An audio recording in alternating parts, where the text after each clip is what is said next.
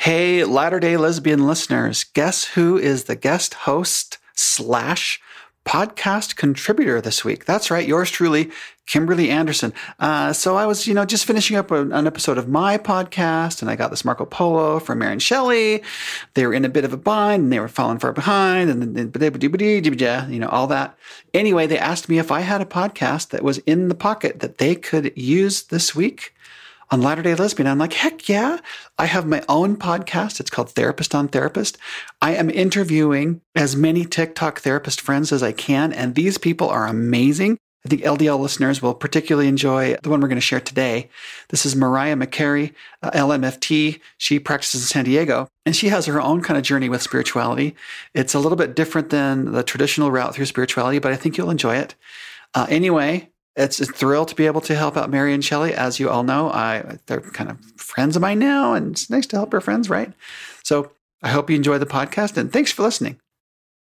Are you struggling to lose weight and keep it off? Tired of wasting time and money on starvation diets that lead to more frustration and stress? If there was a weight loss solution that could actually work for you, would you try it? Then head to Golo.com. I'm Steve. I lost 138 pounds in 9 months on Golo. I'm Amber. I've lost 128 pounds with Golo Taking Release. If you're ready to take back control of your life, head to Golo.com now and see how Golo can work for you. That's Golo.com. My sleep is way better. My inflammation has gone way down. Golo saved my life. I was way overweight. That's what sent me down the path. I wanted to make sure and live for my kid. I have literally tried everything. I was on the verge of getting gastric bypass surgery, and I saw the Golo commercial, and it was the last thing I tried because it worked. Join over 2 million people who have found a better way to lose weight with Golo. Your healthier and happier life begins at Golo.com. That's Golo.com. Again, Golo.com.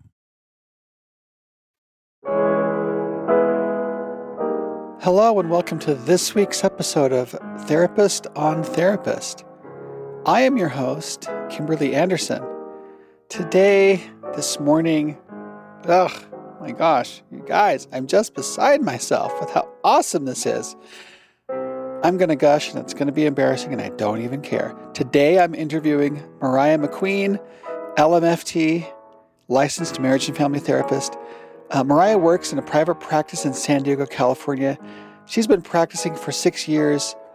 She has a really special way of working with individuals, working through family of origin and various attachment-related trauma.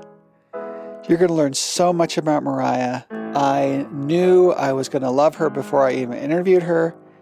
And this is the first time we've ever really talked with each other, so you're going to find me discovering all kinds of just magical things about her. Anyway, I have prattled on far too long. Someone told me to shut up and get to the interview. Thank you so much for listening.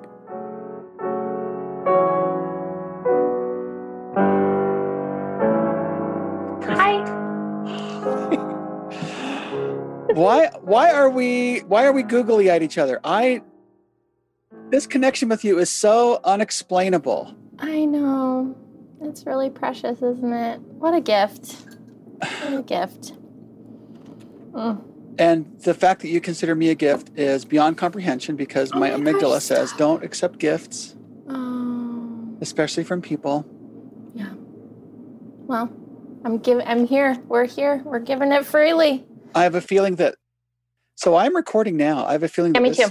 Yeah, this part of the recording will be part of the podcast. So let me actually introduce you. Great. Welcome to the podcast. I am Kimberly Anderson. I am infatuated, enamored, enthralled, enlightened by my guest today, Mariah McCary, LMFT. LMFT. Damn you, I'm only an AMFT, so I'm jealous. It took me a while, I will tell you. It took me a while, but here I am. Tell me about your journey and your letters. Oh, gosh. So I started grad school. I went to Bethel Seminary here in San Diego. It is a satellite campus of Bethel University in Minnesota. And I started, 2011, I think. It ended up taking me 4 years. because I had just gotten married and my husband was also going to school at the time, and we figured that both of us in full-time school at the same time probably wasn't a great idea, right? So that's where you got your master's degree? Yes. Was it a cohort model? Yes. Yep. So the entire cohort took 4 years, or did you drop out of it? Well, no. So it was a cohort model, but I only took like one class the first year or something like that. So, but then the people that I ended up, the people in my second year ended up being my cohort for the full, for the rest of the time. I was,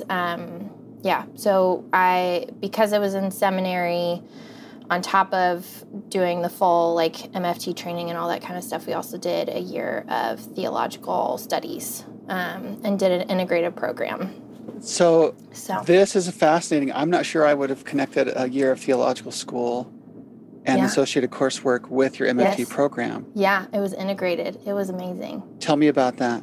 Yeah. Well, I will tell you this. I was thinking about it on my way over here, and it was invaluable to me because I think I appreciated my time at seminary because I left with way more questions than answers, and just felt a lot of freedom to explore spirituality in a way that I don't think was offered in any church experience that I'd ever had before. I'm going to put a pin right there. We'll come back. Yeah. It was amazing. I loved my professors. They were scholars and theologians, and we're like, yeah, there's this like, there's a lot more out there than we understand. So it was really beautiful. And then to see each of our, as they were presenting, they would do this, as they were presenting like theories of practicing therapy. They're like, well, how does your understanding of God and the divine influence this practice, and how do you see that as being an integrative thing? And so it wasn't like God made therapy this way. It's like, how do you understand who humans are based on who you understand God to be? And so it was just this really beautiful way of looking at it and understanding. And so when we're talking about like attachment and our attachment with God and how that's influenced and all that kind of stuff, so it was a really beautiful experience. So it was great. I loved every minute of it. And then I graduated and have since yet to find another community that is that, I don't know. What's in that sigh? I think there's just, it was just sad to me. I grieve the loss of that kind of thinking and exploration and, openness in having spiritual conversations. I don't think that's present in a lot of churches. And so I've actually been kind of spiritually homeless for the last few years because of it. I'm feeling very emotionally drawn to you right now. Mm. And I think that you have just articulated something that I did not know about you, but something that I'm hearing now about your seminary experience, about your MFT experience, and especially this phrase of spiritual homelessness. I very much identify with that. Sure. Yeah. Very much identify with almost being like a spiritual exile. Yep. 100%. Yeah. And I am trying to create that community.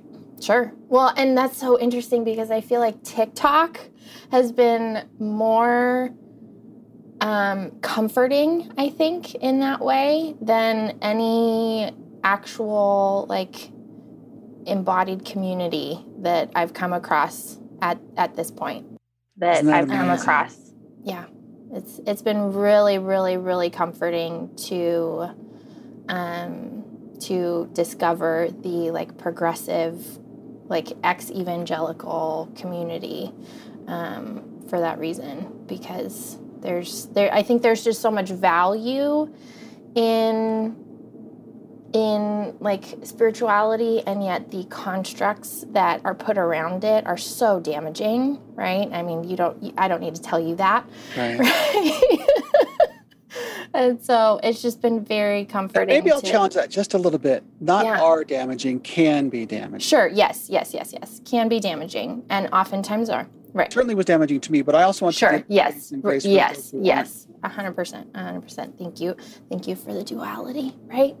Right. We're just going to practice a shit ton of DBT today. Yes, we are. We are. Right. Right. Right. Can be damaging, have been in some cases, not always are, right? May have been in our experience. There's nothing I hate more than hyperbole. I know, right? That's hyperbolic, right. Isn't it? Yes, yes, yes, right. So it's just been really fascinating and comforting and exciting to be exposed to that community on TikTok. And, so do you have an MA or an MS? MA. Mine's an MA as well. Yeah, Master's in the Arts of Marital and Family Therapy. Do you consider it an art or a science? Oh, both. 100% both. Yeah, I do 100%. Too. Because I super geek out on brain science. So cool. And I know you have your little brain. Your little brain model. I ordered another brain model, and it's a puzzle. That's so great. It's not as robust. So I always just use my hand, the Dan Siegel hand model, but I know, flip our lids. And I have a puppet for that too. Do you? It's a hand puppet. That's amazing. It's pretty cool. Oh, I'm a super brain geek. Yes, I love it. And brain geek. I'm also learning a lot about our gut and how our our bodies develop serotonin and how that fights. I'm reading a book right now called "This Is Your Brain on Food." It's fascinating. I've heard that book, but I have not dipped into it at all. Yeah, it's fascinating. It's fascinating. So it's talking about the fact that 90% of serotonin is developed and is born in your gut. And so depending on what you eat has huge influences on your ability to produce serotonin naturally, right? Right. So what's my serotonin superfood? I haven't gotten to that part yet. I just started a couple weeks ago. When you find it, please share your infinite wisdom from the book. I know. I'm excited about it. So anyways, it is an art and a science, right? Recognizing that, the way that we are designed, the way our body is designed plays a huge role in all of this, but then also our experiences and, nature versus nurture, man. You can't really. Where's the duality in that statement? Right. I mean, you can't, I think it's though. Nature and nurture. Yes, exactly. Right? You can't separate them. So anyways, it is both. Yeah. So I graduated in, 2011, you said? Well, so I started school in 2011, did 3 years of schooling and then did my practicum at the San Diego Rescue Mission, working with the homeless population there, in a residential. What did that teach you? Oh my gosh, what did that not teach me? One is the power of compassion. I walked into that job feeling because it is a job, they just don't pay you for it, right? Better done that. Right. But I walked into that position feeling God, the homeless population, there's just so much comorbidity, there's severe mental illness, severe trauma, in many cases, a lot of isolation, all this stuff. And what do I, as a trainee who's, had no experience, what do I have to offer these people? So much imposter syndrome stuff. And what did you have to offer them? Space, compassion, the power of just the therapeutic power of just valuing another human and seeing their experience as valid is you can't understate it. So I think that was just such a tender and exciting place to launch into being a therapist because it was, I mean, literally the majority of my first sessions would be these people coming in and us sitting together and them just sobbing uncontrollably because they'd never sat in front of somebody who was willing to listen to their story before. Like I said it before, but I'll say it again. What a gift! Right. So I am an MFT as well, and I have found myself in the past, and I worked in community mental health for about 2.5 years in Sacramento at the Native American Health Center, and I found myself very often feeling short-changed maybe, or internally short-staffed because I didn't have the social work background. Yeah. And well, Lucky for, I mean, at the rescue mission, we were working in tandem with their case managers, and so we didn't have any responsibilities in that regard. That I actually took a job as a case manager before I graduated there, and I hated it. So I just couldn't handle it because I was working in one of the programs where it was like a transitional housing unit, and so their housing was on the line all the time. And I was so anxious. I was so anxious because I was constantly having to like police these poor, like, and if you were anxious, just imagine how. Yeah, exactly. No, it was awful. So I knew at that point that I was made to be a therapist and not a social worker. And I knew that, you know, that my skills were better used elsewhere. Because I was just so... Absolutely. But I want to make sure that that people that listen to this podcast understand that social workers are also therapists. Oh, absolutely. 100%. Yeah. Yeah. So let's say case managers, right? Right. Let's separate the difference between case managers and social workers, because social workers can 100% have those skills and have those roles incorporated in those jobs. As a caseworker, though, I was not cut out for that piece of it. The subtle nuance of social worker versus MFT versus LCMHC versus, you know, LPTC, whatever, all those things. Yeah. It was lost on me before I went to school. Mm-hmm. Even the difference between a psychologist and a psychiatrist was lost on me before I went to school. Well, sure. I mean, I don't think those things are common knowledge, which is part of why I think people get so stuck, right? And then they come into therapy thinking that we can prescribe them things. And I'm like, actually, no. You have to go to somebody else for that. Well, I even had a misconception about my own degree. My degree is I have a Master of Arts in Counseling Psychology. Sure. And I am not a psychologist. Yep. And I am a psychotherapist. Sure. Totally. So confusing. Well, and what's crazy about it is in California, at least, they're super strict on, like, how you present yourself, you know, like not being misleading in terms of, like, who you are. So what can you call yourself? Like, what, you know, all this kind of stuff. And it's just, it's very confusing. So I had a psychoeducation about what therapy is and what it is not while I'm actually trying to become a therapist. I imagine that experience is not uncommon. Mm-hmm. Although I do think it's funny if I look back in retrospect on like that first month or two, or even maybe that first year of school, I felt completely completely overwhelmed and underprepared because I didn't have a background. I was going to say underwhelmed. Well, I didn't either. I had my bachelor's is in art history. Okay, now the pieces are falling into place. This is why I love you. I know. So my bachelor's is in art history. I went to San Diego State.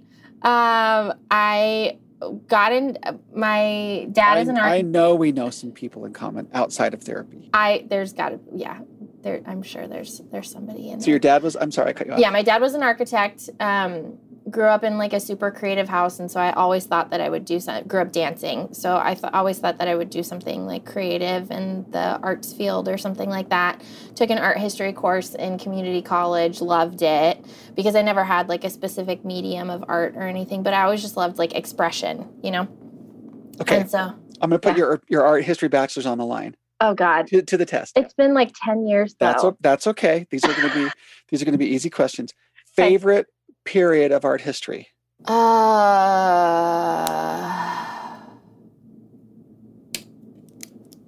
I don't even know. If it ain't Baroque, don't fix it. I hate Baroque, actually. Baroque and Rococo literally just like, I can't do it. It just gets under my skin. I can't. It's too like floofy and fantasy for me. It's just too much. I was gonna say, like, I know what my least favorite is. I can tell you what my favorite is. But you know what was so moving to me about my art history experience was, because I don't know if I could name a favorite piece, but I think one of my favorite moments in my art history experience was, I feel like that was the first time that I was ever exposed to body positivity. because I'm looking at all of these like Renaissance painters. Peter Paul Rubens. Right, like who are painting these like beautiful women who look so much more like me than I had ever seen, like than I had ever been exposed to in any of the art that was made recent, or like film or anything that was made recently. And so I just had this like really beautiful moment where I was like, wow. Like, what was it like for you when you saw the Venus of Villenhouse? Oh my gosh. I mean, and I've seen her in person, and it's just like, you just cry. You just cry.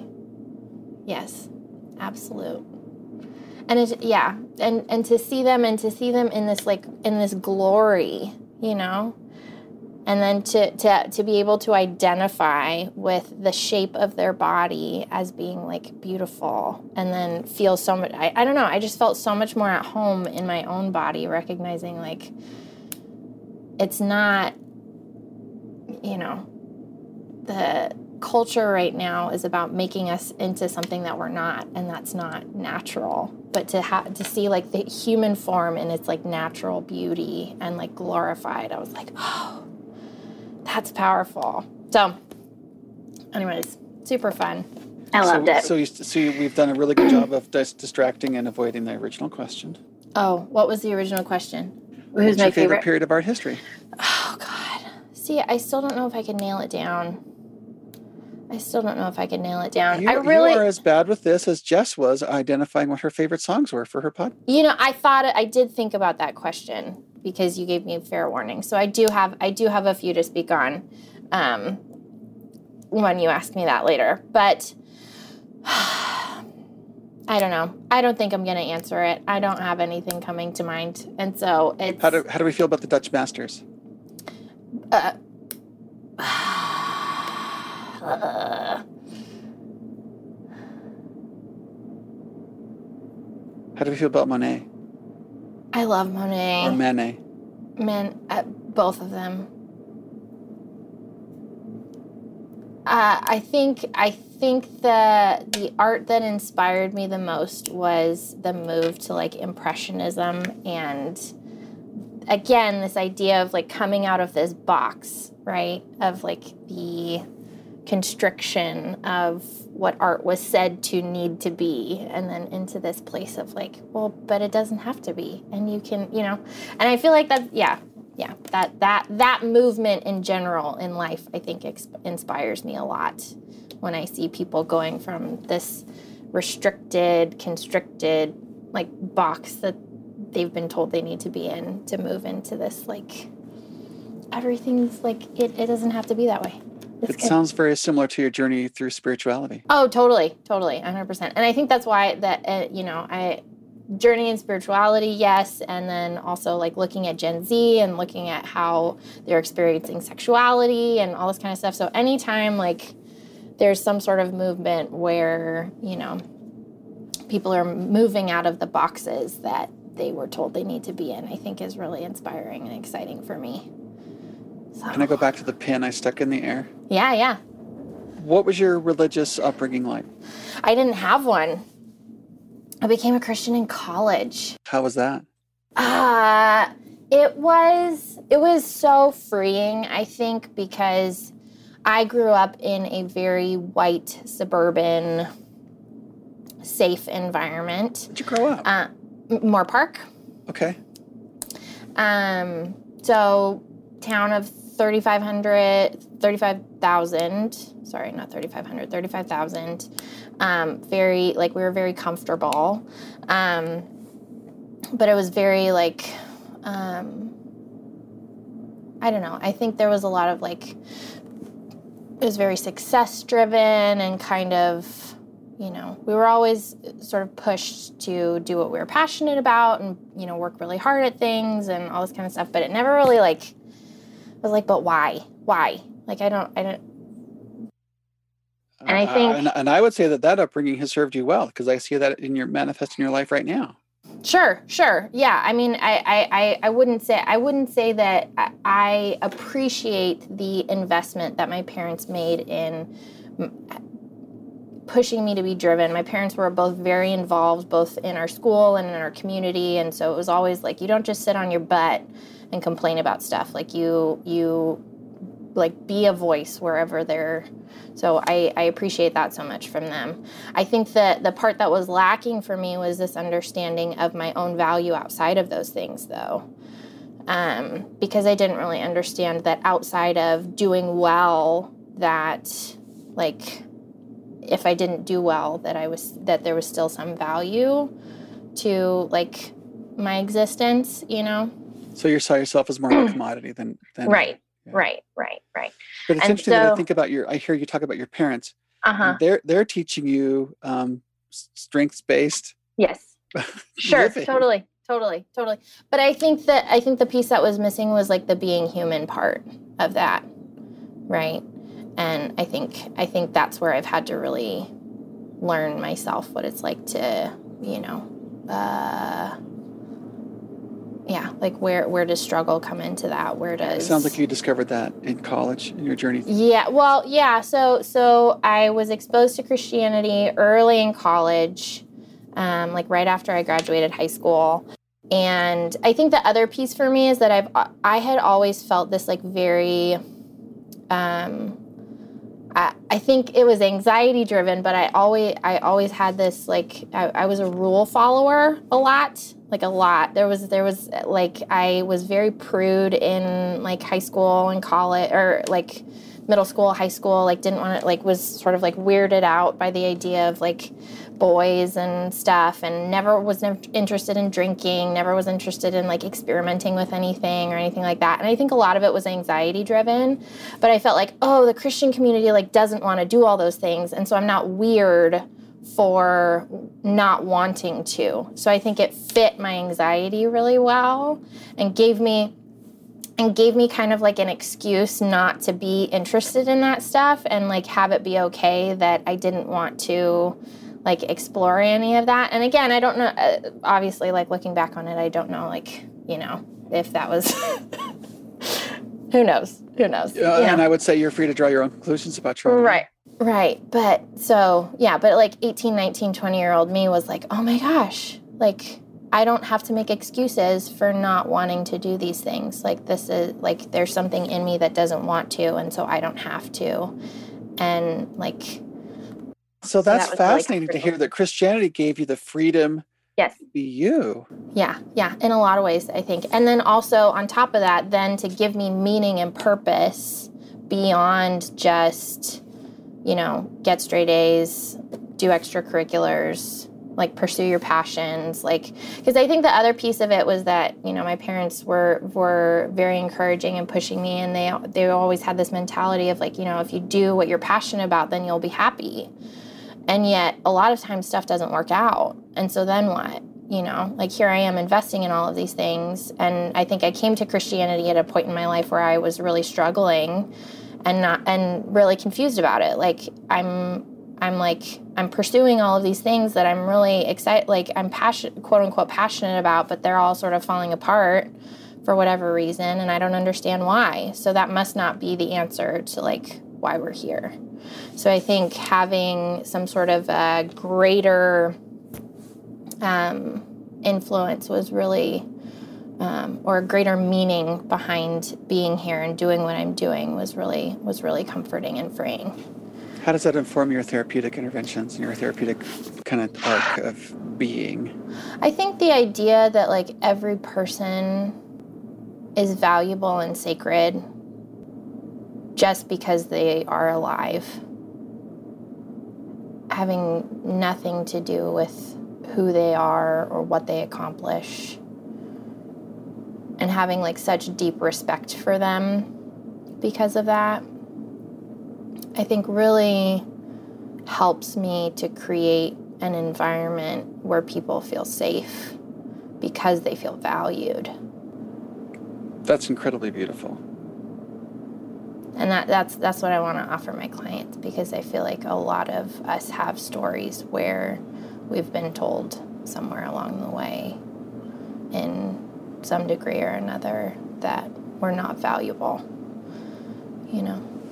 And so I think it's pretty moving and empowering, and creates an environment for healing when you can offer value, value and dignity to a person. All right, so apparently Mary and Shelley have to put ads in their podcast, you know. Please hold. You've mentioned safety several times. I am assuming, and you've mentioned brain nerd stuff several times. Yes. I'm assuming you're a fan of polyvagal theory.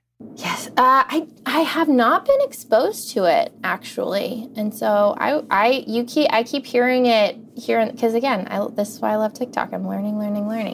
I come to safety from an attachment lens, but I would assume that that it is very overlapping. It's all about safety. Yes. Or the lack of safety. Yes. Or moving out of safety or coming back into safety. Yes. Yep. Yeah, that's huge for me. And my understanding of why we do what we do. And I'm a huge fan of attachment as well. Mm-hmm. I'm a huge fan of all this stuff. Well, not all of it, I guess. I'm a huge fan of... Well, it's not about me. It's about you. I mean, this is a conversation. It's not... No, it is. And I literally, like Chelsea's interview, I felt like I talked way too much. Gwen's interview, I felt like I talked way too much. And so going back and listening to them and editing them or not editing them, I ended up putting stickers on my computer that says, talk less, listen more. Oh, yeah. Right by the lens. Yeah. So I'm really trying to do that in the interviews specifically, but also it's paying off in session work. Sure. Yeah, it's really powerful. I find myself talking when I feel, which is really interesting in therapy. I find myself talking more when I have less capacity to listen. Well, yeah, when I have less emotional energy to just be present with what is, I find myself talking a lot more. Which doesn't give that person to share their experience, right? Which would force you to have capacity. Which is and I feel like it puts me in a predicament too, because then I'm forced to be an expert, which I'm not. I don't have all the answers. You know, I don't have all the answers. Do you wish you did, or do you like that you don't? I like that I don't, because I would never assume to know everything about someone else's experience. I would never assume to know that I am right about everything that somebody else is living, you know? And so I appreciate the freedom that comes with accepting that I am, for as educated as I am, for as trained and as skilled in my craft as I am, that I will never be the expert on somebody else's life. How freeing. Right.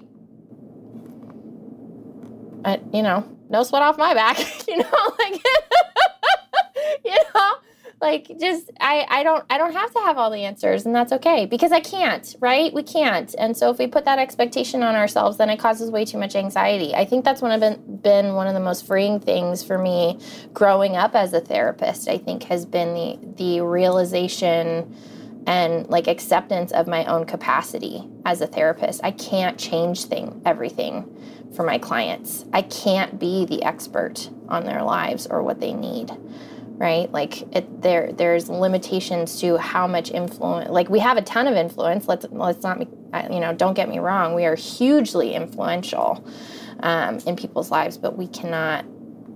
There's limits to that. It scares me how much influence. Right. Yeah. And Go ahead. No, well, I was just going to say, and so with the influence that we have, are we making it more than it is by assuming that we're expert? Right? Are we making it more than it is by assuming that we have all the answers? Because I feel like that's more dangerous than saying, like, let's work through this together and, like, discover together and, like, chart this path together and be collaborative, you know.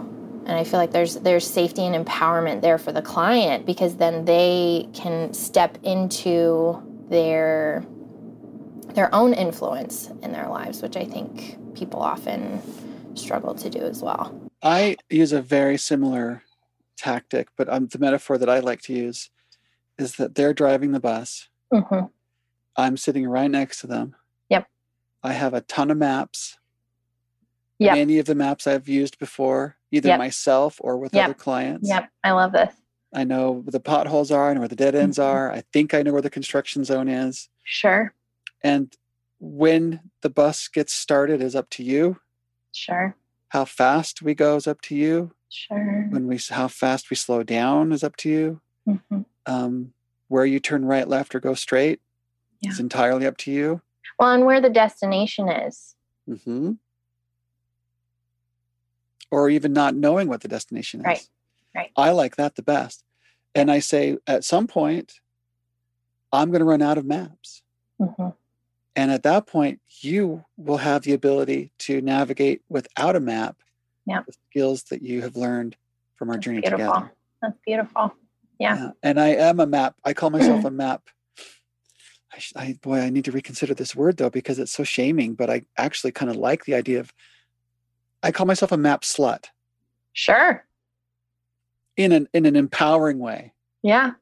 I collect and I hoard paper maps. I yep. love them. Mm-hmm. And in my office, there's a whole rack of just a stack of maps on top of my cabinet. Mm. And I have spent years of my life studying maps and reading maps like books. Yeah. And so I think that's one of the reasons I identify strongly with the map, sure. as well as narrative therapy I identify very strongly mm-hmm, with too. Mm-hmm, this mm-hmm. idea of a journey, of a hero's journey. Yep. Yep. Life is a journey. Yep. So that's one of the things that I resonate and I'm hearing from you that resonate very strongly mm-hmm. in me. Mm-hmm. This is really beautiful because we really haven't talked at all before other than chit-chat. Other than, yeah, on lives online. And stuff, yeah. And I knew there was something about you, a spark in your eye, a twinkle in your smile, something about you that, no, I'm not blowing smoke. I don't do that anymore. But I knew there was going to be something in you that I was going to be like, oh yeah, Kimberly, she's special. Oh. And I'm super excited to find out what that is. And I'm finding out today what that is. The art history, the yeah. spirituality component, yeah. the compassion, mm-hmm. the infinite worth you have in people just from the fact that they exist and are alive. Yeah. I have a proposal. Yes. Can we be friends? That is like not even a question you need to ask. We are friends. Okay, cool. Great. I just want to ask. It's all about consent. Right, consent, consensual friendship. Consistent, consensual consent. Consensual friendship is great. Yeah. Right, interdependent. Yeah. Let's be interdependent together. When I learned that word, I'm like, I was talking to my supervisor. We were talking about codependency one day, and I'm like, it's funny how we didn't really talk about codependency in school, but I was talking about it with my supervisor in my internship. And I said, is there a healthy form of codependency? Sure, she said, yes, sure, there is. Sure. And I said, well, why have we not heard about this? And she said, yeah. you don't learn everything in school. And I said, yeah, but this sounds like something it would be helpful to know. Sure. And she said, well, the healthy form of codependency is interdependence. And I'm like, tell me more about interdependence. Well, and that's so true. I feel, and I don't even know that I've ever heard that term, but I'm always talking about really like friendships and relationships being symbiotic, right? Where there's like this idea that I am supporting you, not necessarily in the same way, but, you know, and that you are supporting me and that there's this like back and forth, like mutual support, like, you know, that it's not, yes, like consensual, like there's function and support, like we are better together, like we are better, like our system works better together than apart, right? Because we can. One of the things that I was shared by her was that part of that interdependence is the ability to pull back and for the other person to understand that you have a need to pull back. Yes. And honoring and respecting that and not taking anxious. That personally. Sure. Yeah. Sure. Well, because that would be the codependent. The codependent aspect of it. Right. Right. Where it's like, oh, what does this mean about us that you need space? You know, fascinating. Okay, so we're friends. Yes. I mean, I knew there was no question about it, and I was like, she better say yes. Well, What if I said no? Oh my gosh. Been like, okay, no. Taco date is off the table. I know, sir. Oh my gosh. I cannot wait to take you to tacos as soon as you come down to San Diego. I can't wait. Because I know you love tacos, but like, it's just different here, you know? I'm missing my Mission tacos in San Francisco. Yes. I lived in L.A. for, Oh, yeah. L.A.'s great. I have to confess, I don't know San Diego that well as like a resident. I've been all through there and driven all around in there, but I've never spent a tremendous amount of time in San Diego. Uh-huh. I just know that growing up, we always made fun of the Padres because they were a terrible baseball team. They were. They are getting so much better this year, though, which is great news. But yes, they have been atrocious for a while now. and then their catcher, of course, the Hall of Fame catcher. Yes. Yeah. Tony. Is it Tony Pena? Oh, hell's bells, Kimberly. Are you really going to have to Google something on your fucking podcast? No, isn't it? Tony Gwynn. Tony Gwynn, that's right. I met Tony Gwynn. And Tony Gwynn Jr. Yes. Did you? Uh-huh. Well, you're an honorary San Diegan then. Really? That's all it takes? I mean, I don't know. I feel like San Diego is made up of so many transplants that there are very few people here who have been in San Diego for longer than a few years. Right. What brought you? Well, you grew up there or near there. What brought me to San Diego? Oh, it's so embarrassing, Kimberly. Stop. I followed a boy down here when I was 18 years old. You're romantic. It was bad. Well, oh, value judgment, shaming. It wasn't so much that I have to have a lot of compassion for my younger self. There we go. Now we're talking. She was not. She didn't know her own worth and value, and so she was rather codependent in relationships. And I was dating somebody for at that point it felt like a long time. Yeah, so he came down here for school. So I applied to school down here. We ended up breaking up before I got down here. But I was like, all right, I guess I'm still going. But then came down here and got really connected on my college campus and at my church and met my husband. And we never left. So... it's been great. Love story for the ages. I love it. I know. Where would you live if you weren't living in San Diego? Where would I live if I weren't here? You see, the thing is, I don't know that I could, like, moving away from the ocean, the idea of it at all gives me anxiety. For whatever reason, I've always lived in Southern California, and so just the idea of not living close to the ocean... and it's not even like I go there very often, but there's just some comfort in it being there. It's a very weird thing. I would say it's not weird. I'd say it's a very natural thing. There's just like some, I don't know, it's just so comforting. I love being, it's just so soothing to me to go there and just like look at the horizon and be like, oh, it's that bigger than me thing. Right? It's the idea that I can... There's a dream out there. It's like looking at something that's like bigger than me. It puts me in perspective so quickly where I'm just like, oh, there's just so much more out there. And I think it's very soothing anxiety-wise. I'm just like... Yeah.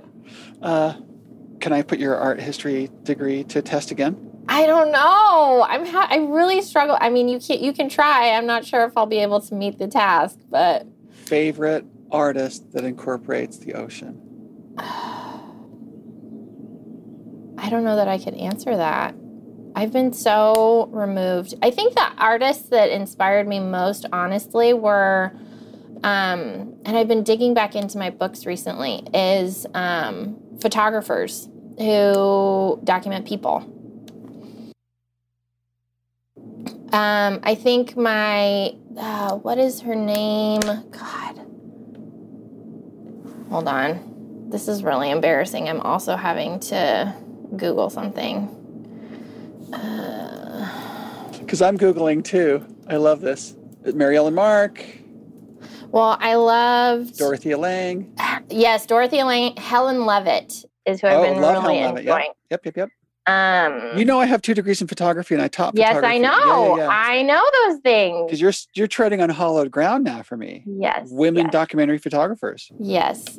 That gets me really excited. And I think, honestly, that's how I understand my switch from art history to being a therapist is I think what drew me to art to begin with was that art in general is like people's expression of life and understanding of life, and they're making sense of it, right? And it can be so healing and moving in that way, both for the viewer and for the creator, right?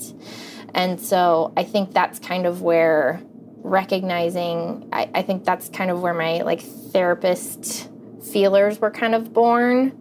And then I went into therapy after I graduated college because I graduated right after the recession hit and nobody was hiring art historian with a bachelor's degree. No, you're done. You're the dead end career path right there. Yeah, that was dead. I was done. So I was rudderless, had no idea what I was going to do with my life. Worked at Seize Candy. Okay. Seize Candy. I'm going to pay my bills. I'm going to pin that. It was awful. And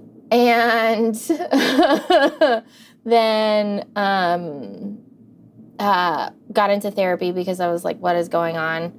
And then I was like, oh, what is this?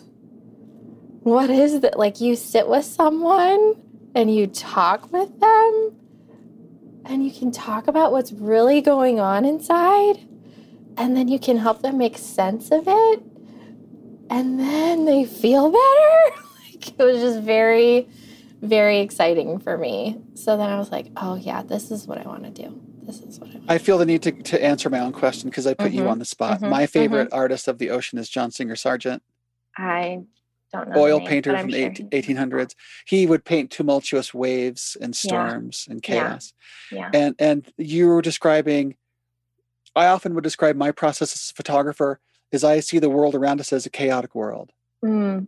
And then my job as an image maker, as making photographs, is to take that chaos and organize it into something that's visually appealing. Yeah, yeah. To strip away the chaos.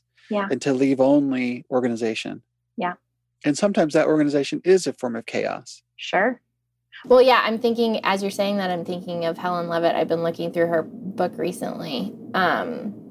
And one of the things that stands out to me about her work is that she takes photos of people when they're bent over or in these very funky, when their body's in this really awkward position, that you wouldn't necessarily see as something that would be appealing. But the fact that it's this theme throughout her work is you can watch all these bodies sort of somebody's picking something up, somebody's reaching for something or bending over, and it's all on the streets of New York. So there's all these really interesting characters and stuff like that. So it's the idea of taking this chaos and organizing it into this theme of there's this collective experience that we're having that this is what our body does. It's really weird. It's just it's great. I have two dream dates I want to take you on. Okay. First is the American Museum or the California Museum of Oakland. No, I'm sorry. The Museum of California in Oakland. Okay. Which has the Dorothea Lange collection. Oh my gosh. What a dream. A friend of mine, personal friend, Diana Turnbow, she's writing a biography of Dorothea Lange. Wow. So I want to meet you and her there and go through the archive. Oh my gosh. Oh. And then I want to take you on a road trip to Tucson to meet my friend Becky Semp, who is the director of the Center for Creative Photography at the University of Arizona. Wow. And look through their archive. I can't even imagine. Becky's has a hit. She's a PhD in art history and she runs the museum. Yeah. She just finished a major book, Life History on Ansel Adams. Wow. Very thick tome, I will call it. Yes. The definitive book on his work now. Wow. And she would very much, in fact, I'm going to make sure that Diana and Becky hear this interview because they both, Becky, I think in particular, will enjoy this because she has a connection, family connection with psychologists and psychiatrists. That's so cool. Let's, road trip. I love that. I come get you in San Diego. Yes. Well, and that's such a cool thing. Like, I think one of the things that I appreciate about San Diego, and then also being raised like a little bit close to LA, is just the exposure that I was able to have into the art world, and how much Getty, there is available. Yes, oh my gosh, LACMA. Yes, yep, Getty, LACMA, and then down here in San Diego we have Museum of Modern Art and everything at Belleville Park and all these like. It's just great. It's good. Are stuff. You excited to have the world open again so we can go see art in person?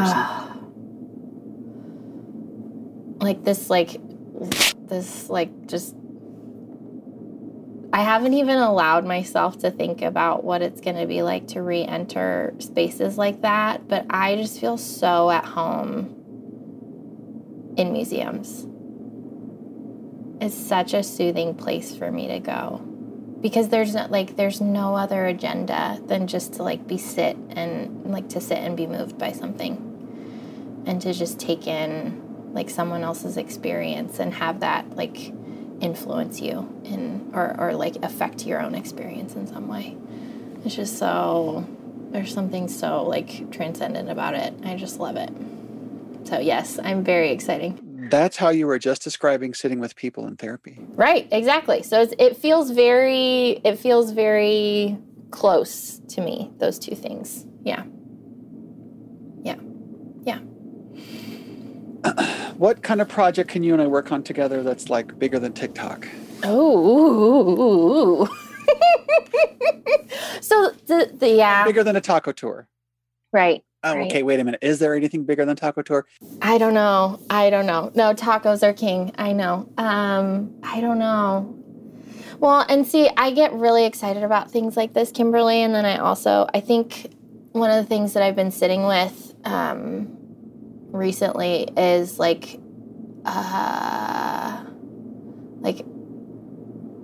loving spaces to dream like this, and then recognizing like the capacity that I have currently, and I feel stuck sometimes in that. But so let's talk about art making though. Mm-hmm. Often it's the dreaming space. It's the not sure. making art space. Yeah. The freedom to just dream and not worry about constraint and not worry about a box. Yeah. That even the dreaming and allowing yourself to think big. Oh, it feels so good. But it allows you to think big within the reality of the space that you inhabit. Totally.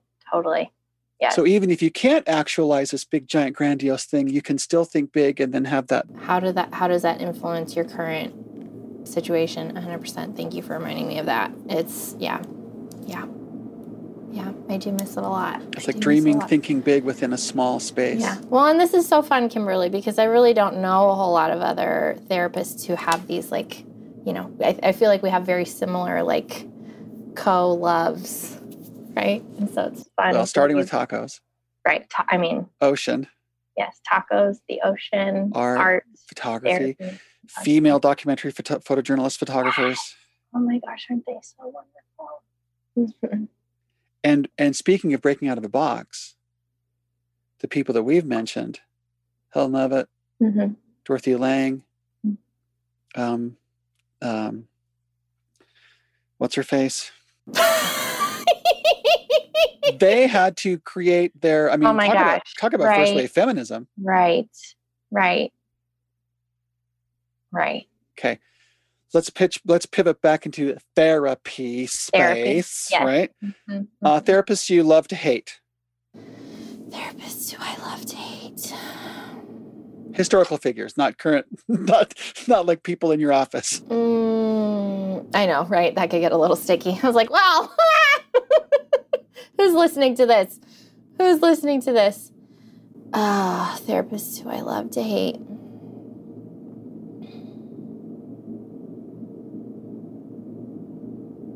And conversely, therapists you hate to love. Oh, these are big brain questions. You have a big brain. I feel comfortable asking them.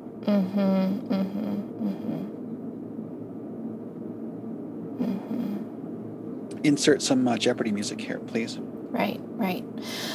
Okay, so I feel like the work that I have the hardest time with or the orientations that I have the hardest time with would be things like solution-focused.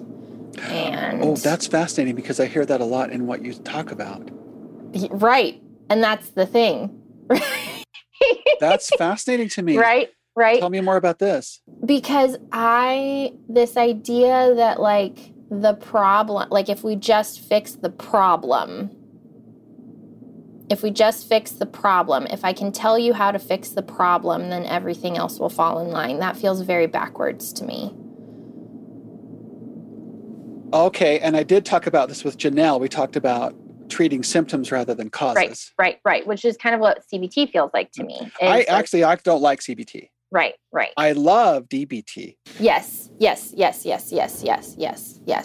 I love the idea of skills building and building emotional, like distress tolerance and like knowing yourself, right? Because I feel like part of DBT is being very self-assessing and checking in with yourself and understanding what's happening in my body and how do I make choices around how I'm going to manage that so that I can move forward and handle this particular situation, right? That makes a lot of sense to me in terms of being a more like behaviorally focused modality, right? I think the issue I have with solution focused, and this goes all the way back to, when I was in grad school, we would do these role plays and we would, have to try on all these different theories. And when we got to solution focused, I was like having to do like mental gymnastics to try and like, figure out how do I get what I know to be true to come out in this way that's just like, okay, if you have this problem and this problem weren't here, what would that look like? So and how do we make the problem go away? So you're approaching solutions-focused problems with a solutions-focused way. Right. And I'm just like, that just doesn't feel like it gets deep enough for me. So instead we start in here and we understand why in here is the way. And when I'm saying in here, I recognize that this isn't a video. So I'm pointing to like my chest, my body. Like we start with what's inside how we and create some context for how we got to this place, right? How did we get to the place that is feeling so distressed or stuck or trapped? Like what the reason you came to therapy in the first place is because you're having a hard time, right? The reason I did this exact exercise. Well, I do it all the time, but I remember specifically doing it. I think it was yesterday during an intake. Right. Talking about the client is expressing some fatigue or some anxiety, and some fatigue and some pain, distress. And I said, well, let's talk about who you learned that from. Right. And so I come to therapy with the understanding that nobody does something for no reason, right? So nothing is happening for no reason. You don't just decide one day to be depressed. You don't just decide one day to be anxious. You don't just decide one day to have phobias or dissociate or all of these things, right? Like it doesn't happen in a vacuum, right? So we're looking at the symptomology. We're looking at, okay, this is what's happening to you. So let's understand what it is, but then let's also let's look at the greater context. Like where did you come from? What did you experience? How did you learn that this was the best way to cope with those things, right? We're answering a lot of why questions. Like why is this happening for you? What were those relationships like? What was those experiences like? What did they teach you about yourself? What did they teach you about how you needed to cope with it? What did they teach you about, how to relate to others, right? I feel like I'm being preached at in church. Right. So we're understanding why all of those things are the case. And if we understand why, does that still fit for you? Is that supportive to who you are as a person, right? Are those ways of coping and relating getting you to a place where you feel close and connected with the people around you?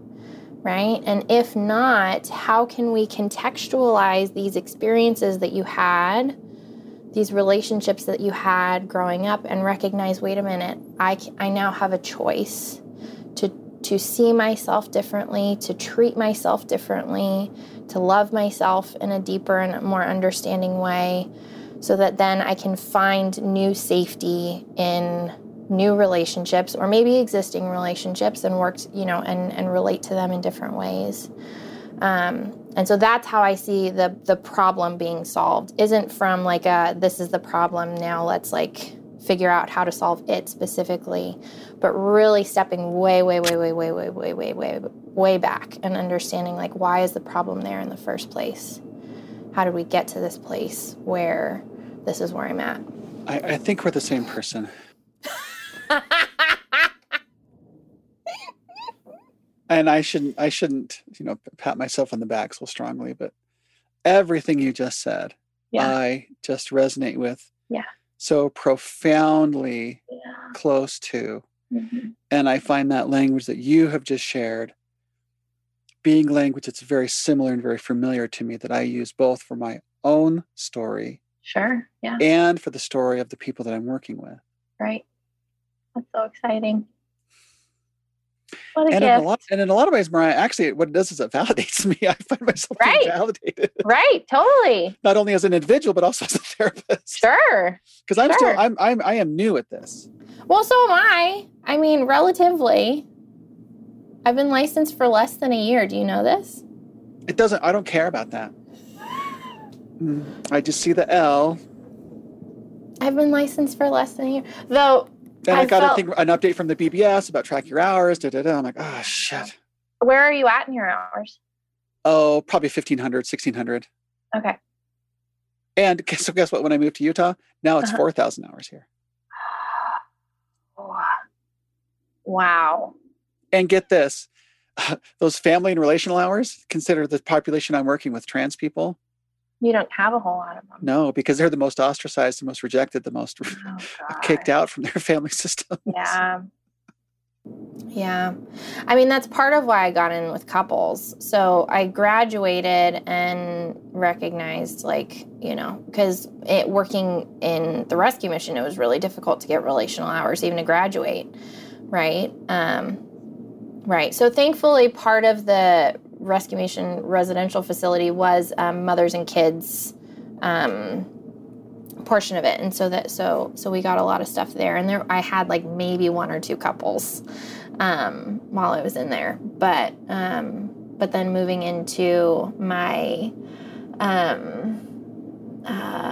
we would call them now associateships, right? No, we're no longer interns because they felt like that was invalidating to. That switched right when I was entering, and so there was not an AMFT or MFT. Yeah. I switched like halfway while I was doing my associateship. So I got right into private practice and started working with my supervisor Catherine De Bruin, who is an EFT supervisor and trainer. Do you enjoy EFT? I love. That's EFT. A strong reaction. I love EFT. Oh my gosh. I know this much about EFT. Tell me. Really? Yes, I do not. I haven't studied it. I don't know anything about it. Tell us what we need to know about EFT. Oh my gosh, it's so good. Okay, so it gives you a complete framework for working with and understanding couples, right? Because it gives you a basis. So it comes from the understanding that couples get stuck in negative interaction cycles, right? So you could be talking about toilet paper, you could be talking about finances, but whatever it is, like the same underlying pattern is going to happen, right? And it's influenced by, right, you're bringing in your own attachment experiences, right? Your own ways of attaching, and then those / trauma, right? Family of origin, all that kind of stuff. You're bringing in all of that stuff, and then it's like colliding in the relationship. And so your behavior is going to be influenced by both your perception of the other person and what it is that they're doing, right? Which is usually not the full story, right? Because when we're perceiving someone, we're only looking at what's happening on the outside, right? And then it's influenced by our secondary emotional experience, which is usually what comes out at the other person. And then but deep down, it's influenced by our primary emotions, which is like where all of the healing work happens. And what happens in couples, unfortunately, is we don't ever really get to a primary emotion level where we're talking about because of fear, because of anger, mistrust, like lots of different reasons, right? So how do we create safety? Polyvagal theory, baby. Right? How do we create safety in the relationship where we can get down into those primary emotion levels where I'm talking about why I'm scared, where I'm talking about why I'm hurt, where I'm talking about what, what fears and negative messages around myself, like where I'm sharing those with my partner, right? I'm hearing a progression of levels. Yes. Of yes. Safety, trust. Yes. I'm sorry, yep. Safety, and then trust, and then vulnerability. Yep, exactly. And so how do we create that in a couple, right? Because if we're only ever operating at a perception and secondary emotion level, we're never going to get the full story, and we're not really going to be able to have effective communication and problem solving, right? Because we're only working with part of the information. We're only working with part of our experience as humans. And so how do we create safety so that we can share that primary, like, vulnerable place with our partner so that we can actually move through those things? It's very fun. It's very fun. And would you say that couples is your specialty right now? I would say it's like 50-50. I probably see half couples and half individuals, but I love working with couples. And the cool thing is you can also use EFT with families and do that with parents and kids. So this obviously is what's interesting is because a lot of the things that you're saying, not everything, because but many of those chunks, I find myself being drawn to kind of naturally. Sure. And the work that I do with parents and kids, trans kids specifically. Yep. So you would be really interested in emotionally focused family therapy. It would give, well, and the reason that it's so cool is because it gives, it's very structured. It's empirically researched and has tons of research on efficacy and longevity and all this kind of stuff. It's really great. But then it also is very structured in the way that you walk them into those things, and has very practical, like, I don't know. It just gave me, it empowered me as, I think, a beginning clinician, because if I was ever worried about what I would do in session, I could just fall back on formula. Fall back on the strategy, fall back on the theory to sort of guide where I was at. I didn't have to be the expert. I'm like, these people developed this theory, empirically researched it, recognized how effective it was, and then, like, they're teaching me, you know, how to do it. And so as long as I, like, fall back on this in moments where I'm getting stuck, and obviously there's space, like, there's plenty and so much space to be,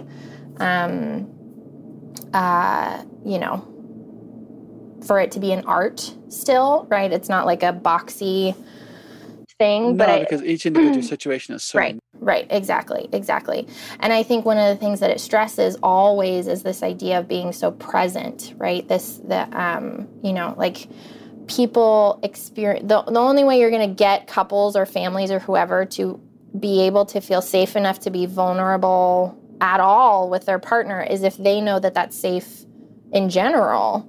And so that's where the therapist comes in and creates that safety, right? Like, we're mining, we're sort of swimming around in the emotional experience, we're understanding what's going on, we're asking them, what's this like for you to talk about this? What's this like for you to even share this with me?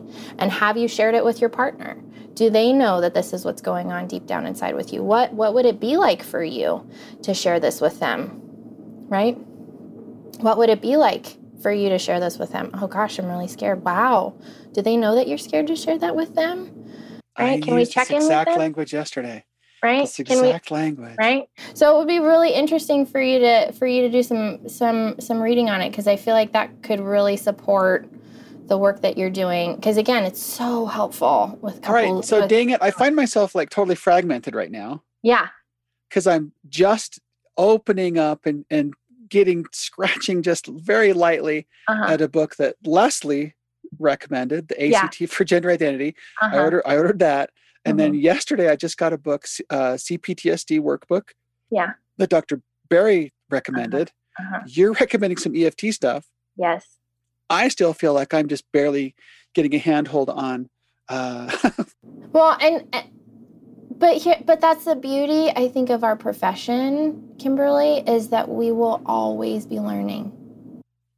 And I'm very curious. I'm an incessant learner. Yes, we will always be learning. That's part of the freedom, I think, of our job, is that we always get to be growing and learning. And all right, but I'm going to go full on Veruca Salt here. Yes. Yeah. I want it now. Yeah. Daddy, I want it now. It's good stuff. It's good stuff.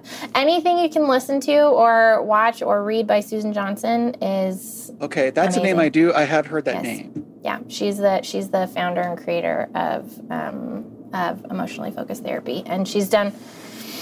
Yeah, well, she's done a bunch. She's done so much research on couples. She expanded it to families. She's now doing a lot of research on EFT and individuals and how that can work well.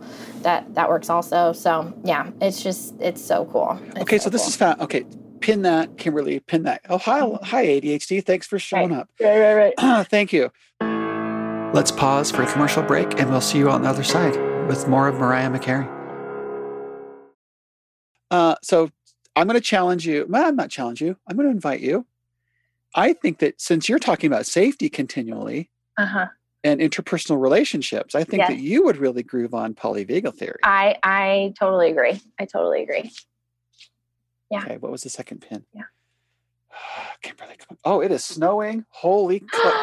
Snowing? Look at this outside. It's so sunny and wonderful. Okay. Wait a second. You show me yours, I'll show you mine. Mm-hmm. It's so sunny over here. Still, I'm wearing a patty, but and I'm wearing my a sweatshirt. Shirts, yeah, right? Yeah. I'm gonna open the Airstream door here. You're gonna poop. Oh my gosh! Wow, that's magical. It is dumping. Hey, Copper. Oh. That's such a cute name for a dog. Copper. From The Fox and the Hound. I love that. I used to watch that movie as a kid all the time. Deb Dana, and I think it's Stephen Borges are the polyvagal nerds.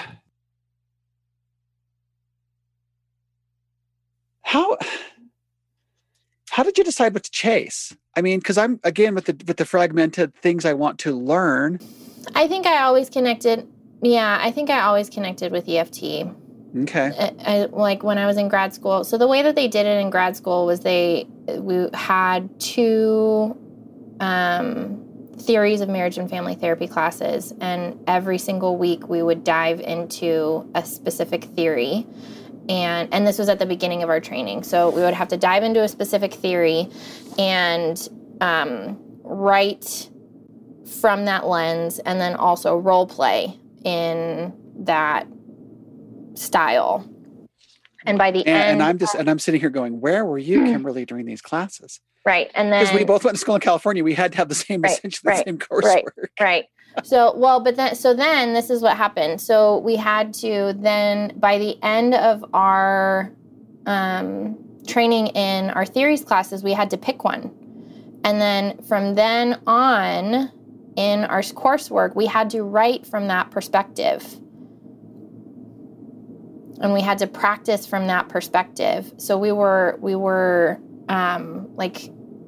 thinking it and breathing it and living it the whole time. And so then when I went into private practice, I found a supervisor who specializes and is certified and trains in EFT. And so is that something you'll pursue? Certification? Yeah.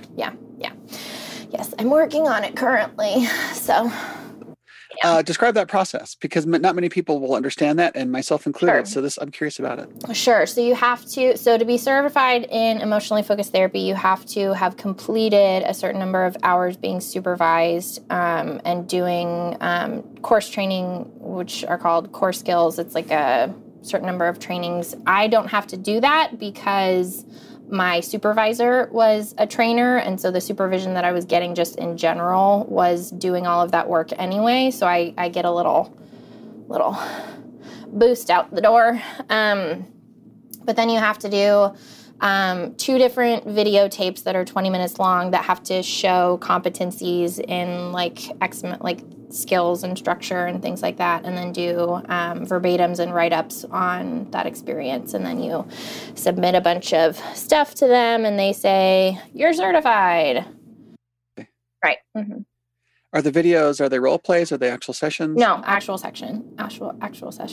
So they do one for what they would call stage one work, which is basically like de-escalating a couple, creating a groundwork on what their negative interaction cycle is, being able to draw out emotional experiences, not necessarily creating safety yet, but just sort of like drawing out emotional experiences. That's what they would call stage one work. And then stage two work would be to be sharing that with their partner and drawing on those deeper emotional needs and sharing that with their partner, and then their partner being able to hold and, empathize with and respond to that. How many hours of supervision and training is this? Would you say total? I don't know that I know the answer to that because I don't have to. Is there a fixed number, or is it just based on the portfolio that you submit? It is based on the trainings themselves. So the trainings are a certain number of weekends, and then you have to present. At each of those trainings, you have to present tape of yourself practicing, and then you get supervision on those experiences. And then on top of that, then you have to do this. Can those trainings count as CE credits? Yes. Okay, so you can double dip there. Yep. So, what CEs do you like to chase? Ones that make me uncomfortable. Ooh. Mariah with the vulnerability. Yeah. Such as? Well, if it's too personal. No, it's fine. And I think that that's important, because if I were just doing things that made me comfortable, I would only I wouldn't be working on my shadow sides ever as a therapist. And so the last one I did last weekend was an 8-hour training on suicide prevention. Yes. Have you listened to Janelle's interview? No, I haven't yet. You'll enjoy it, I think. Okay. Yeah, we just did that one on suicide prevention and things like that. The one I did before that was on white privilege and the power dynamic in therapy, the therapist-client power dynamic that comes into play there. So I like to do CEU stuff that challenge me in areas that I'm not, that stretch me as a therapist. Because if I have to sit there for X amount of hours, it might as well do something for me. And I have been in a lot of classes, and I give the CEUs on suicide prevention. Mm-hmm. And I've been to a few. When I was working at the Native American Health Center, we did a lot of race work. Mm-hmm. There's never enough for white people. Yep. You can always do more. Yep. But I kind of am like you. What is the thing that's like pushing back and saying, no, don't do that? Or not even necessarily things that make me super uncomfortable so much as it is like I want to things that I don't feel like. I think where the anxiety comes from for me is like the incompetence piece. Like there are things that I don't know about it. Right. So like with suicide prevention, it doesn't like the topic itself doesn't make me uncomfortable. Right? I'm very comfortable having conversations with it, but I want to make sure that I am able to cross every T and dot every I and make sure that I have like squeaky clean, like standards of care when it comes to things like that. And so I want to make sure that if I'm presented with that, there's no reason for me to be uncomfortable in that situation because I know exactly what to do. Right? I know exactly like what my responsibilities are as a therapist, and so that I think is where the discomfort oftentimes comes from for me is like, am I doing everything that's necessary in this situation? Again, not because I'm uncomfortable with the topics themselves, but because I want to make sure that the skills that I have around that subject are like fully worked out and well-rounded. You may enjoy a YouTube presentation I did. Kind of a replay of a CEU credit I gave at UVU last year about intersectional suicide prevention. Well, and that was the thing I was so disappointed about with my suicide prevention training is they didn't mention the LGBTQ plus experience at all. And I was like, that's gross. So that, in my opinion, that's gross incompetence. Right. So that was the question I asked at the end, because what they did was they presented like all these different, theories of how to manage suicide prevention and all this stuff. And I was like, well, wait a minute. There are like certain populations that deal with this like very significantly. And aren't those things that we should be like. Did they talk about veterans? No.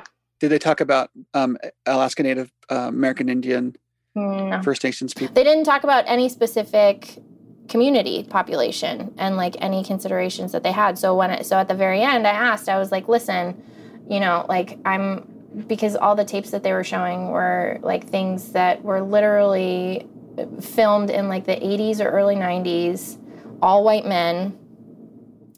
And, all of these are. Okay. So that phrase right there, all white men, I put an equal sign next to that. And I want to put the word worthless. So at the very end, I was like, I'm curious about the diversity of these studies that are being presented and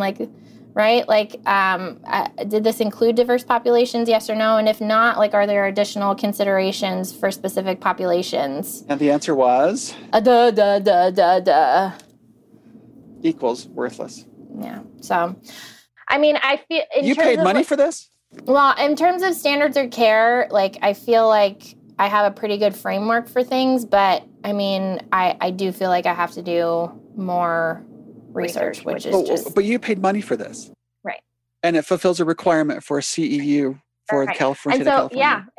Yeah, exactly. And so that's where I feel like therapists often get stuck is we're only as good as the information being presented to us. And so, unless we are constantly questioning things and recognizing that there are blind spots on our own, people make assumptions that what the information that they have is all that they need, and then we end up with bad therapists. So, I'm having a really strong somatic reaction to this course you took, and we were describing it. It's certainly no fault of your own. You're just there. And it was 8 hours long, Kimberly. There was plenty of time. So that is plenty of time. Like I said, that's gross negligence to not include any BIPOC. Right? Are you kidding me? Yep. Disabled. Right. Homeless. Chronically ill. Right. Nothing. It was all based on these theories that. So it was just paperwork. It's just bookwork. Yeah. Yeah, basically. It was certainly not trauma-focused suicide prevention. Right. Or trauma-informed. Right. I want to say WTF to whoever gave that course. Right. And I'm a baby therapist, and I feel empowered to challenge that. Right. No, Kimberly getting a little fired up. Pretty sad. So, anyhow, all that to say, always learning. Being aware of our blind spots and pushing into questioning. Okay, two questions I love to ask people, and I don't know why these two questions are just easy. Favorite color? Green. What shade of green? Olive or sage. Oh, okay. Mm-hmm. Forest green. Ooh, that's got a little more blue in it. And black. Yes. Mm-hmm. Okay, favorite ice cream.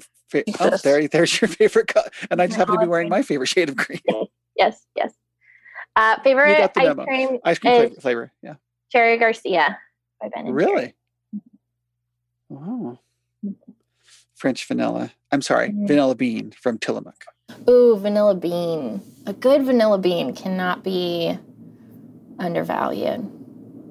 It's the bean part that's important. The vanilla bean. Absolutely. Right.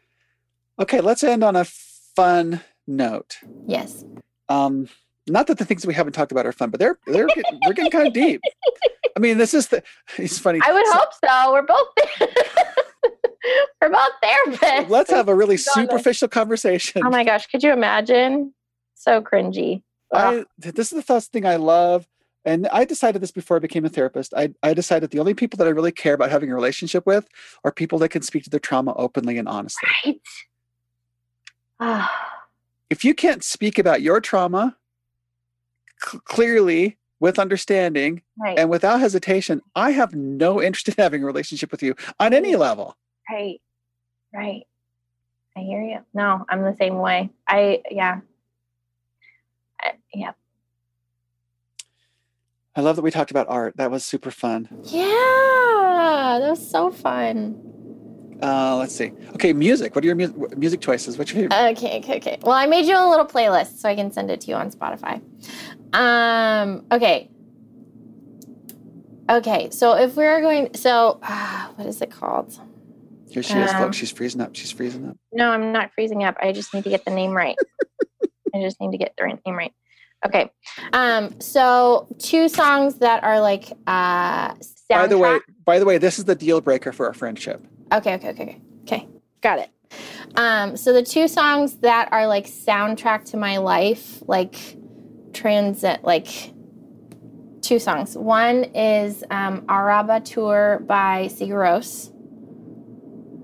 It's like the most beautiful, transcendent song you will ever listen to in your whole life. It is so cinematic. They have a boys' choir. Ooh. It is like... And I know you're an art snob, so you're not going to send something bad. Oh, good. I will send it to you.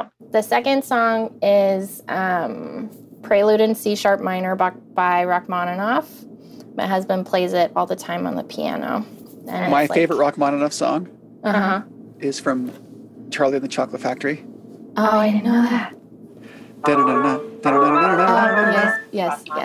So this one is like romantic era. My husband loves playing like romantic era. He's classically trained piano, but that one is like been with us for a really long time. He plays that most evenings. So those are my two and Claire de Lune, obviously. Claire de Lune. Wow. Okay. Yeah, obviously. That's thin ice for me. Really? Yeah. But I'm not going to try to yuck. I'm not going to try to yuck your yum. It feels very soothing and relaxing to me. True that. Okay. So then, so those are my like transcendent, like life theme songs. For fun. Or shake it off between sessions music. Yes. I love "Don't Stop Me Now" by Queen. Don't stop me now. Yes, that one. I love running. Yes, I love that song. That is like a serious serotonin boost for me. Like a tiger, defying the laws of gravity. I'm a racing car, passing by like Lady Godiva. I'm gonna go. There's no stopping me. Also, "Downtown" by Macklemore. And Burning by Maggie Rogers. Maggie Rogers is wonderful. And then stuff that I just have playing on my house all the time is the entire soundtrack to Hamilton. My daughter and my ex-wife love Hamilton. They had it playing all the time. I never got into it. Yeah. And I think that's probably my opinion that will get me in trouble, culturally speaking, is I don't like Hamilton. I love Hamilton. I have foundational issues with the whole idea. Okay.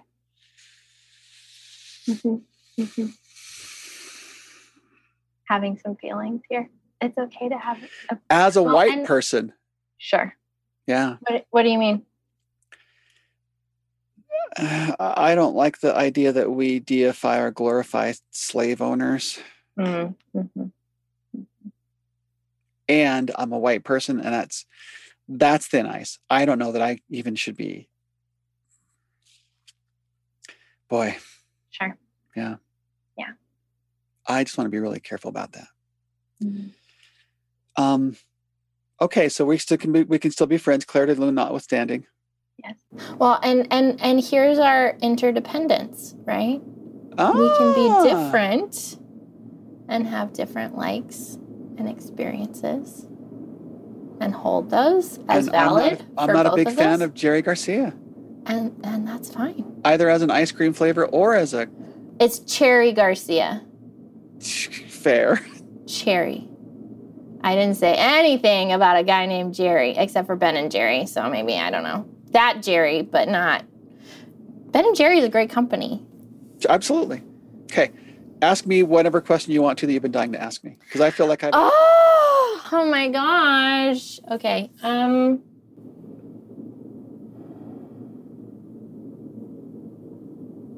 You seem rather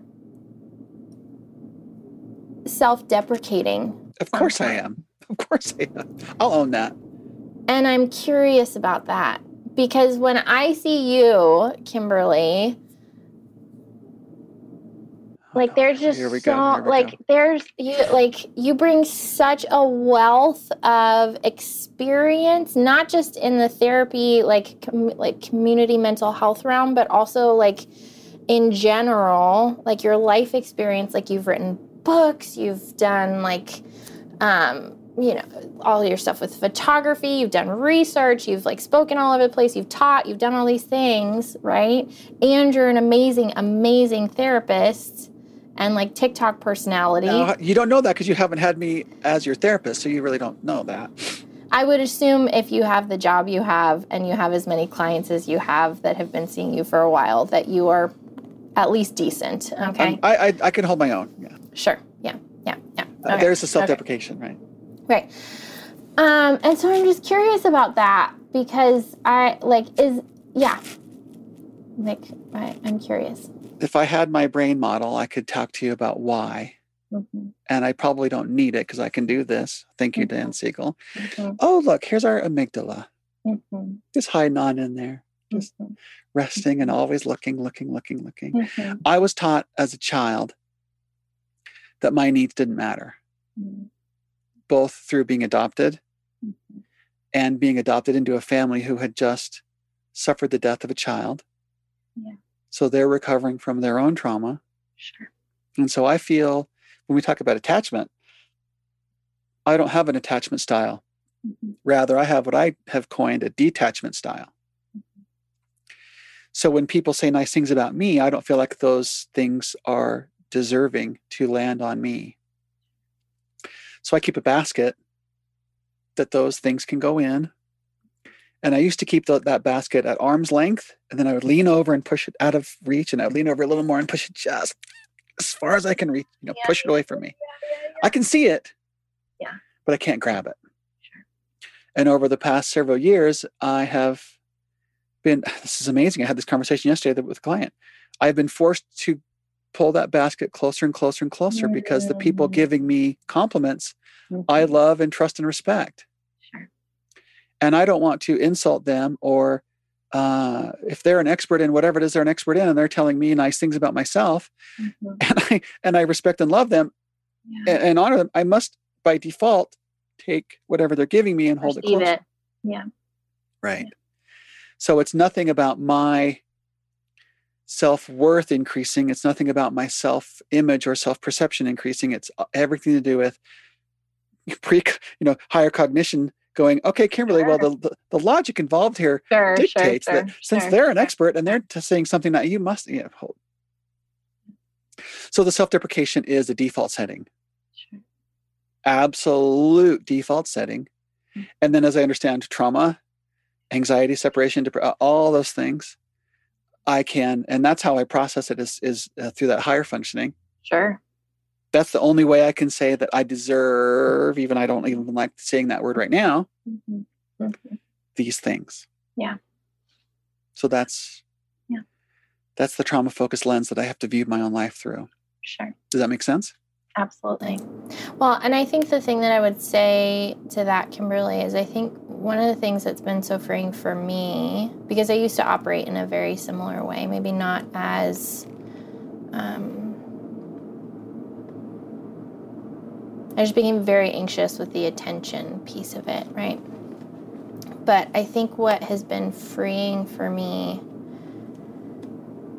in my own therapy journey is coming to a place of acceptance and groundedness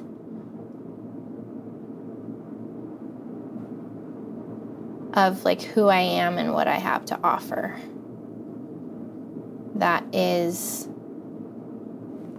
doesn't matter who says it or doesn't. because at the end of the day, I think we talk, you know, we hear this, we throw around the word humility all the time. And I don't necessarily see it as like putting yourself down or making yourself less than you are. It's like a groundedness in who you actually are, like the reality of who you are and what you bring to the table. Not an inflated version of yourself, not a deflated version of yourself, right? But just who am I, right? Because then at the end of the day, and I see that in you. You may not feel like you have it all the time, but I see that in you, this groundedness in who you are and the value that you have and the space you're able to take up, right? Just because you're human, right? Right? Don't make me cry. I have Dr. Barry starting in 10 minutes, so don't you dare make me cry. Right. Thank you. That's very sweet. Like I see you taking up that space, and I would hope that that would continue to grow for you. Right? Right. That sounds like a blessing almost. Yeah. Thank you. Okay, so it's official. I'm in love with you. I love you too. That's so exciting. We need to do this more often. We do. And yes, there is not enough time in each week. I know. There really isn't. And there are just so many things we didn't even get to talk about. Well, everything. Yeah. And I think the things that we talked about are what rise to the surface in this particular moment. Yay. Well, thank you for having me. No, thank you. This time. It's every interview I do, I consider very selfish use of my time. So I thank you for this gift. Thank you.